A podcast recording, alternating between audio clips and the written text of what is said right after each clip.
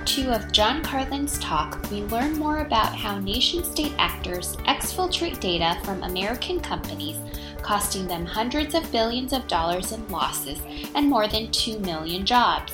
He also took us down memory lane describing how the Sony hack showed us how successful an attack can be by using soft targets such as email that do not require sophisticated techniques. Let me talk a little bit about economic espionage and how we moved into this new space. When I was computer hacking prosecutor prosecuting criminal cases, we were plenty busy, and I worked with an F B I squad, and the squad that I worked with did nothing but criminal cases. There was an intelligence squad who was uh, across the hall. They were behind a locked, secured, compartmented door. The whole time I was doing criminal cases, about ten, fifteen years ago, we never went on the other side of that door. If an agent switched squads, they just disappeared behind that locked, secured door. I then went over to the F B I to be chief of staff to the director, F B I director Mueller. And when I was there, that door opened, and we started to see day in, day out what nation-state actors were doing to our country.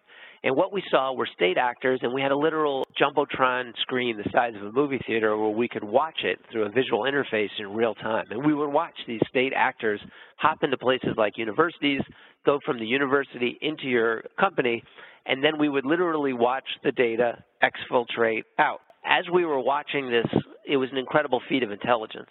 But we also realized, hey, this is not success, where we're watching billions and billions of dollars of what U S research and development and our allies have developed in losses. We're seeing millions of jobs uh, lost. One estimate has more than two million jobs. What can we do to make it clear that the threat isn't about consumer data or I P? The threat is about everything that you value on your system, and how do we make clear that there's an urgent need to address this problem? What we did is, when I came back to Justice to lead up the National Security Division, is we look to start sharing information within government. So for the first time, every criminal prosecutor's office across the country, all ninety-three U S attorneys' office, now has someone who's trained on the bits and the bytes and the Electronic Communication Privacy Act on the one hand, on the other hand, on how to handle sensitive sources and methods, and encourage to see, can you bring a case? This only happened in twenty thirteen. This approach is still very, very new. The F B I issued an edict that said, thou shalt share what was formerly only on the intelligence side of the house with this new specially trained cadre. They then were redeployed out to the field. It's because of that change in approach that we did the first case of its kind, the indictment of five members of the People's Liberation Army, Unit six one three nine eight. This was a specialized unit who, as we laid out in the complaint, they were hitting companies like yours, and they were doing that for reasons that weren't national security. They weren't nation-state reasons. They were doing things like uh, Westinghouse was about to do a joint venture with a partner in China, and right before they were going to go into business together, you watched as the Chinese uniformed members of the People's Liberation Army, the second largest military in the world, went in, attacked their system, and instead of paying to lease the lead pipe as they were supposed to do the next day, they went in and stole the technical design specifications so they could get it for free. It's one example laid out in the complaint. Or to give another example, and this is why it's not the type of information that is required to be protected by regulation like consumer data or intellectual property. Instead, for instance, they went in to a solar company. It was the U S subsidiary of a German multinational, and they stole the pricing data from that company. Then the Chinese competitor, using this information stolen by the People's Liberation Army, price dumped. They set their product just below where the competitor would be. That forced that competitor into bankruptcy. To add insult to injury, when that company sued them for the illegal practice of price dumping, they went and stole the litigation strategy right out from under them. When people said, why are you indicting the People's Liberation Army? Isn't state-to-state type activity, everybody does it, what's the big deal, criminal process is the wrong way to do it. The reason why we made it public were a couple. One was to make public what they were doing so that businesses would know what it was to protect themselves. Second, what they were doing was theft, and that's never been tolerated. And so, you know, there's a concept in U S law of what's called an easement. This is the idea that if you let someone walk across your lawn long enough in U S law, they get what's called an easement. They get the right to walk across your lawn. That's why people put up no trespass signs. international law, which is primarily a law of customary law, works the same way. And as long as we were continuing to allow them to steal day in, day out, the director of the F B I called them like a drunken gorilla because they were so obvious in terms of who they were. They didn't care if they got caught because they were so confident there'd be no consequence. Then we are setting international law. We are, we are setting the standard as one where it's okay. So in some respects, this case was a giant no trespass sign, get off our lawn. The other thing that we did, though, is we wanted to show the seriousness that this was their day job. And so we showed that the activity started at nine A M Beijing time, that it went at a high level from nine to noon Beijing time. It decreased from noon to one. It then increased again from one to around six P M Beijing time, decreased on Chinese holidays, weekends. This was the day job of the military, and it's not fair, and it can't be expected that a private company alone can defend itself against that type of adversary. This single case had an enormous impact on Chinese behavior, and I want to move a little bit to the next major cases that occurred. So that's economic espionage, theft for monetary value. We also started seeing some of the first destructive attacks. Everyone remembers Sony, and many people think of it as the first destructive attack on U S soil. It really wasn't the first destructive attack. The first destructive attack was on Sands Casino by what the Director of National Intelligence has called Iranian-affiliated uh, officials. Those Iranian-affiliated actors, when they attacked Sands, they did so because they didn't like what the head of Sands Casino had said about Iran, and the Ayatollahs called on people within Iran to attack the company. They did a, a destructive attack that essentially turned computers into bricks, and it was only actually because there was someone quick-thinking in the I T staff who was not authorized by their policy, by the way, who spotted what was occurring and essentially pulled the plug, and in that respect, able to segment the attack and keep it confined to a small area. It didn't cause more damage. That didn't get nearly the attention of Sony. So let's let's talk a little bit about Sony. You know, I spent nearly twenty years in government working on national security criminal threats. We did innumerable war games where we war gamed out. What's it going to look like if a rogue nuclear-armed nation decides to attack the United States through cyber-enabled means? And I don't know about you guys, but we all got it wrong, because not once did we guess that the first major incident was going to be over a movie about a bunch of pot smokers. It's the only time I remember. Every morning I'd meet with the director of the F B I, the attorney general, we'd go over the threats. That Christmas, we had all watched the movie the day before, shared movie reviews. And it's the only time in my career where I've gone into the Situation Room to brief the president on a serious national security incident, and I had to start by trying to summarize the plot of that movie, which for those of you unlucky enough to have seen it, not that I'm passing critical judgment, it is not an easy plot to summarize. So why did we do that? Why were we treating this like a serious national security event that had presidential attention? The attack had multiple parts. One was, just like the attack on Sands Casino, it essentially turned computers into bricks. Secondly, they stole, so this is like the economic espionage threat, they stole intellectual property and they distributed it using a third party, the WikiLeaks type example, using third parties. They distributed that stolen intellectual property and tried to cause harm to Sony. Nobody remembers those two. What everybody remembers, and this is the weaponizing of information idea, is that by focusing on a soft target like email communications, it was the salacious email communications inside the company between executives that got such massive media attention. That, and of course, the fact that it's a movie company.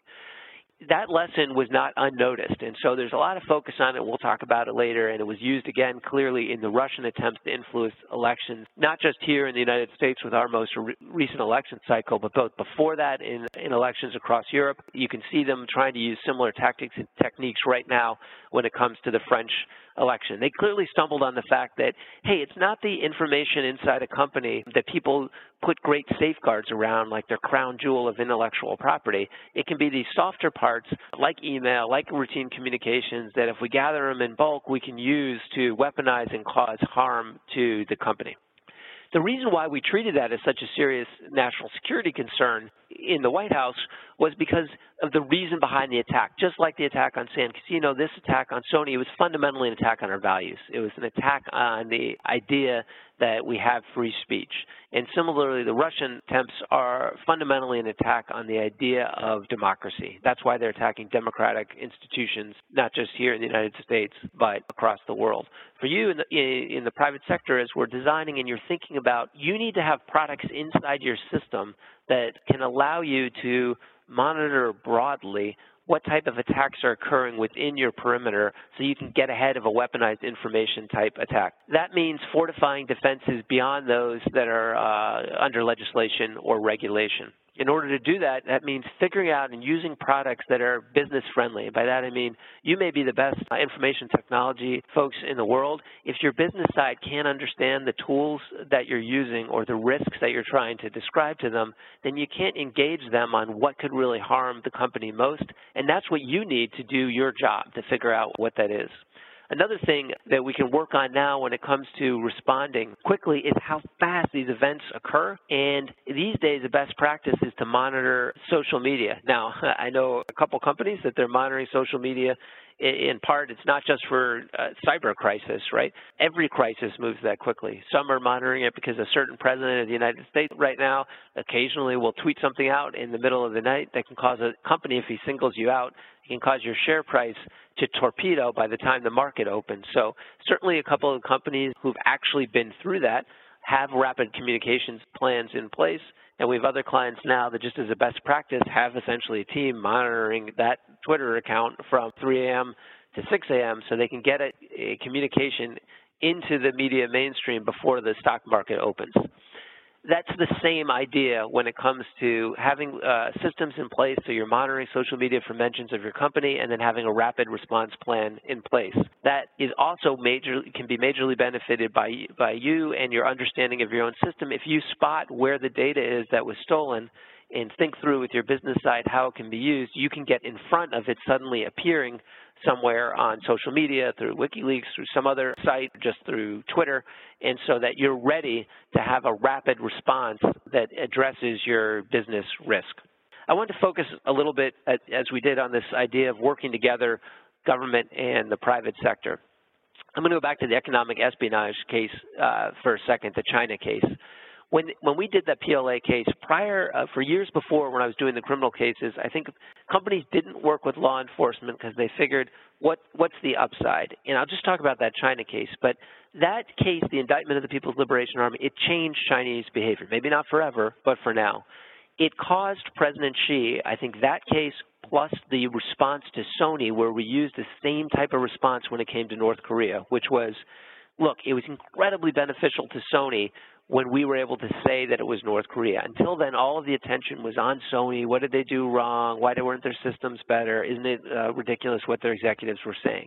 After we could say that it was North Korea, the narrative changed to, hey, government, what are you doing to protect us against nation-state threats?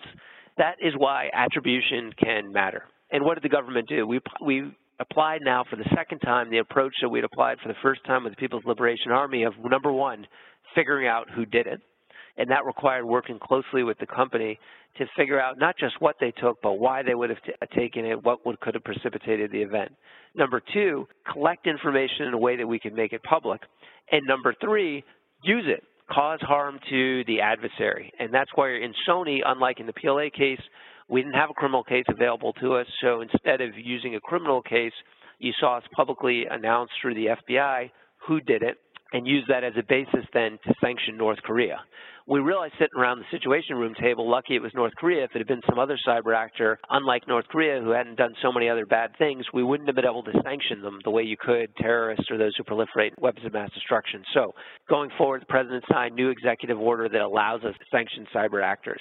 The combination of that new executive order, which significantly allows, to use the P L A example, you to sanction not just those who take it, but the companies who make money off of it, those who profit from the stolen information.